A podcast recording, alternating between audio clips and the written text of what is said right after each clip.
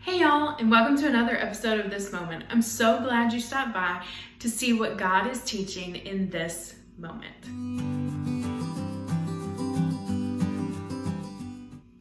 Well, welcome back.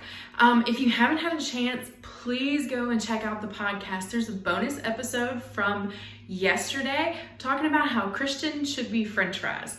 And I know that sounds a little crazy, but go give it a listen and I think it'll make some sense. Um, I wanted to do another review today. So, this book right here, Made to Crave, has been such a good book for me. Um, about 10 years ago, this book came out in 2010, um, which was the year that I got married. And um, I read this book and it changed the way that I looked at food and cravings. Um, and the tagline for this book is satisfying your deepest desire with God, not food. And the premise of this is by Lisa TerKeurst. She is the um, president of Proverbs 31 Ministries, um, pretty popular women's ministry. But the premise of this book is that we were made to crave. That that's something God put in us, in our souls and in our beings but we were made to crave Him and not food. And really, you can take the principles that are in this. If you struggle with craving anything, um, my struggle is food. That is my struggle. And I have recently picked this book back up and I'm going through it as more of a Bible study instead of just reading it. Um, but if you struggle with craving something other than God, this is a great resource. Pick it up and see what she has to say. It's not a diet book, it's not a diet plan, it's not to show you how to um, work a menu so that you'll lose 10 pounds in a week. That's not the point. The point of this is to show you what your soul was meant to crave, and that's God, and how you can use that to fight your flesh and whatever it is that your flesh is tempted by. Mine happens to be food, other people's or money or power, all kinds of things. Um, but take a look at it. It's a really good book. I really recommend it. Made to Crave by Lisa TerKeurst. It's a few years old. I think it's going on 11 years now, but it's totally worth it. And the principles still apply. So, Made to Crave, check it out.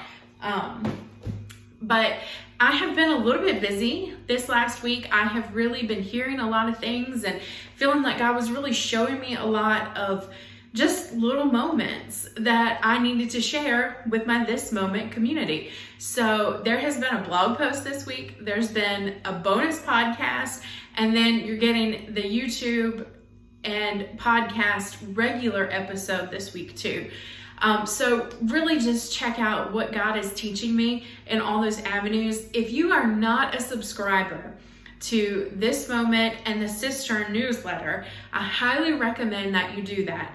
If you go to thecistern.net, you can find there how to subscribe to the newsletter and you will be given access to some freebies. I've recently added a freebie set that are drive through cards. I have done it. I know people in my Bible studies have done it before. We will pay for the person behind us just as a general act of kindness for the day, something that people aren't expecting. But then that's where it ends. And what a great time to share the love of God that's in our life because that's what makes you do something like that is the love of God that's in your heart, even if you're not able to articulate that. So, what I did is I put together um, what I like to call drive through cards. So you can just have a stack of these printed in your car, and if you decide to pay for the person behind you, then you just take that card and you give it to the cashier and say, Can you please give this to them? Now, you might run across a cashier or two that will say no, but they're to read it. They're to look at it too and go, Hmm, what were they trying to tell them? So, either way, somebody has been given the chance to see that the reason you choose to do things is because you love Jesus and the love of Jesus is in your heart. So that's a really great resource, especially in a place like the drive through where things are really fast and you're trying to get in and get out and you don't have time to sit there and have a 10 minute conversation about Jesus. You can plant a seed that you may go through that drive through again another day and that cashier will say, Hey, I remember you. You gave that card to that person and they're going to see the way that you love and the way you behave and the way that you speak to people, and that will share the love of Jesus. Even if you don't have time to sit down and talk to them for an hour over coffee, you are planting seeds for the kingdom. And that is the whole point of everything that we do. So I hope that you can go there, sign up, get the password to get the freebies, and really use those resources to enrich yourself and to share the Word of God. So, down to the moment for today, I want to talk about dishes. So, I have in just the last year or so really started paring down the things in my house. And one of the places that I have done a lot of work in is my kitchen. I have gotten rid of a lot of stuff. So much so that I'm down to basically one pot for for cooking big things. I've only got one pot left.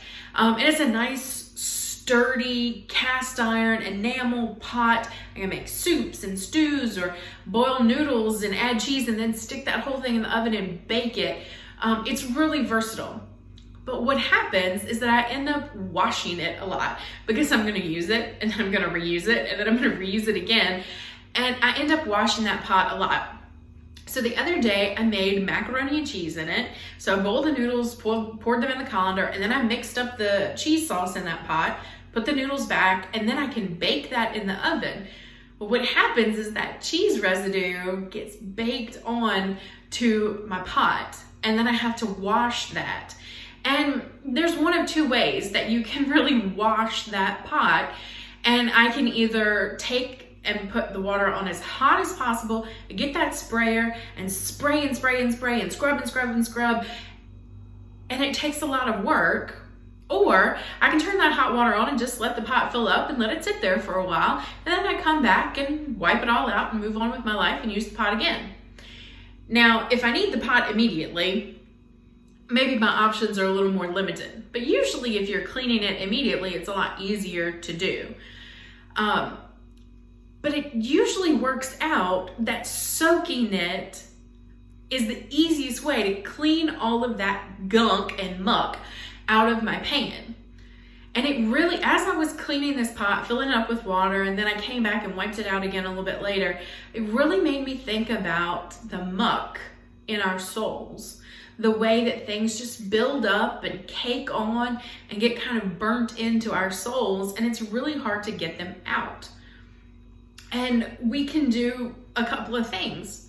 We can work really, really hard, scrub really, really hard, and try to get those sins out of our hearts on our own. And we might be a little bit successful, but we're going to get tired and we're going to get worn out. But what we could do is soak. So Jesus talks about living water in the Bible. And I am proposing that we fill ourselves up with the living water and just soak the muck out of our souls. Um, so in John 4, starting in verse 13, it says this Jesus answered, Everyone who drinks this water will be thirsty again, but whoever drinks the water I give them will never thirst. Indeed, the water I give them will become in them a spring of water welling up to eternal life. This was when Jesus was talking to the woman at the well, and she was thirsty, and her soul was full of muck, and she was ashamed, and she was by herself, and she was avoiding people, and she was thirsty for community. She was thirsty for love. And Jesus said, Come and get my living water, and you will never be thirsty again. You will never thirst for community. You will never thirst for love because it will all be given to you. Um, so then, if we go over to John 7, starting in verse 37, um, this is Jesus is with a group of people. Starting in verse 37, on the last day, the climax of the festival, Jesus stood and shouted to the crowds, If you are thirsty, come to me. If you believe in me, come and drink. For the scriptures declare that rivers of living water will flow out from within. When he said living water, he was speaking of the Spirit, who would be given to everyone believing in him. But the Spirit had not yet been given because Jesus had not yet entered into his glory. So the living water is the Holy Spirit. So Jesus says if you have the Holy Spirit, you will have this living water welling up inside of you.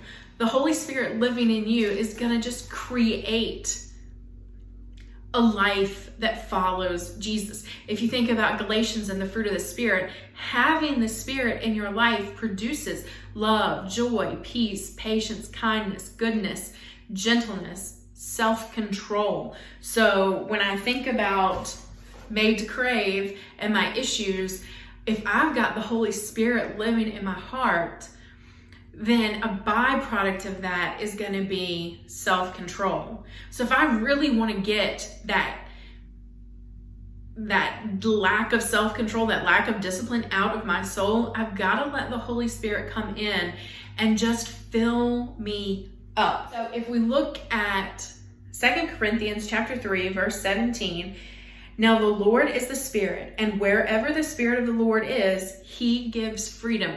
So, having the Spirit, the Holy Spirit in our life, when we let Him dwell in us, because our bodies are a temple for the Holy Spirit, if we let Him come and live in us and dwell in us and fill us up so that we just soak in Him, like that pot soaks in the hot water, if we soak in Him, we will find freedom. We're going to find freedom from the muck that's in our soul and the depression and the anxiety and the the fear and the cravings and the things that distract us from God. Now, I'm not saying that some of those things don't need professional help. Please don't hear that in what I'm saying. Because if you suffer from depression and anxiety and you have heard before from people, well, you just don't trust enough, your faith isn't strong enough, that is a lie. I want you to hear that very clearly because there are times when the Lord has provided things like antidepressants, um, anti anxiety medication, counseling, professional help, and those things I believe are in line with the way that God helps to take care of us. That's just a side note. Sometimes I think that the church misunderstands mental health and uh, faith Sometimes I think that we have been told if you have enough faith, then you wouldn't be anxious and you wouldn't be worried. And sometimes I think that, that they're separate things. Um, there is some overlap, but I think that there could be more going on. So please don't hear that if you went and got professional help that you weren't a good enough Christian. That's just not the truth. Um, but if we do allow the Holy Spirit to fill us up, He is going to give us freedom. That's what Second Corinthians 3:17 just told us. And then if we look in John 14, verse 27, John 14 is one of my favorite books um, of the Bible. But John 14, verse 26 says this But when the Father sends the counselor as my representative, this is Jesus talking as my representative, and by the counselor, I mean the Holy Spirit, he, will teach you everything and will remind you of everything I myself have told you. So when when we allow the Holy Spirit to come in and live in our hearts and fill us up so we are soaking him in, then we are going to be set free. We are going to be taught things, given wisdom about the things of our life and our flesh and our spirit and how the Lord takes care of us. And we are going to be reminded of the things that Jesus taught so that we can use those in our life. So the Holy Spirit is the living water that gives us all of those things. And just like that pot, if we let Him fill us up and we soak in Him, if we are willing vessels that invite Him in, we don't have to do the hard work. He's going to clean us up. We don't have to do it. That is one of the like beautiful pieces of the gospel is that we don't have to do the work. Jesus has already done the work on the cross. When we believe in him and we accept his Holy Spirit into our life, then we don't have to do the work. We allow God to do the work in us, to change us, to make us more like Christ. Now, if I leave that pot, I put some water in it, and I leave that pot on the counter, eventually the water will evaporate and leave the muck behind. Now, we have to continually invite the Holy Spirit into our life because we can walk away and forget the Holy Spirit. And even though our bodies and our souls are a temple and he can come and dwell in us, he is a gentleman. He is not going to force himself on us. So if we don't invite him in and continue to invite him in and build a relationship with him, eventually we will still be left with the muck in our hearts.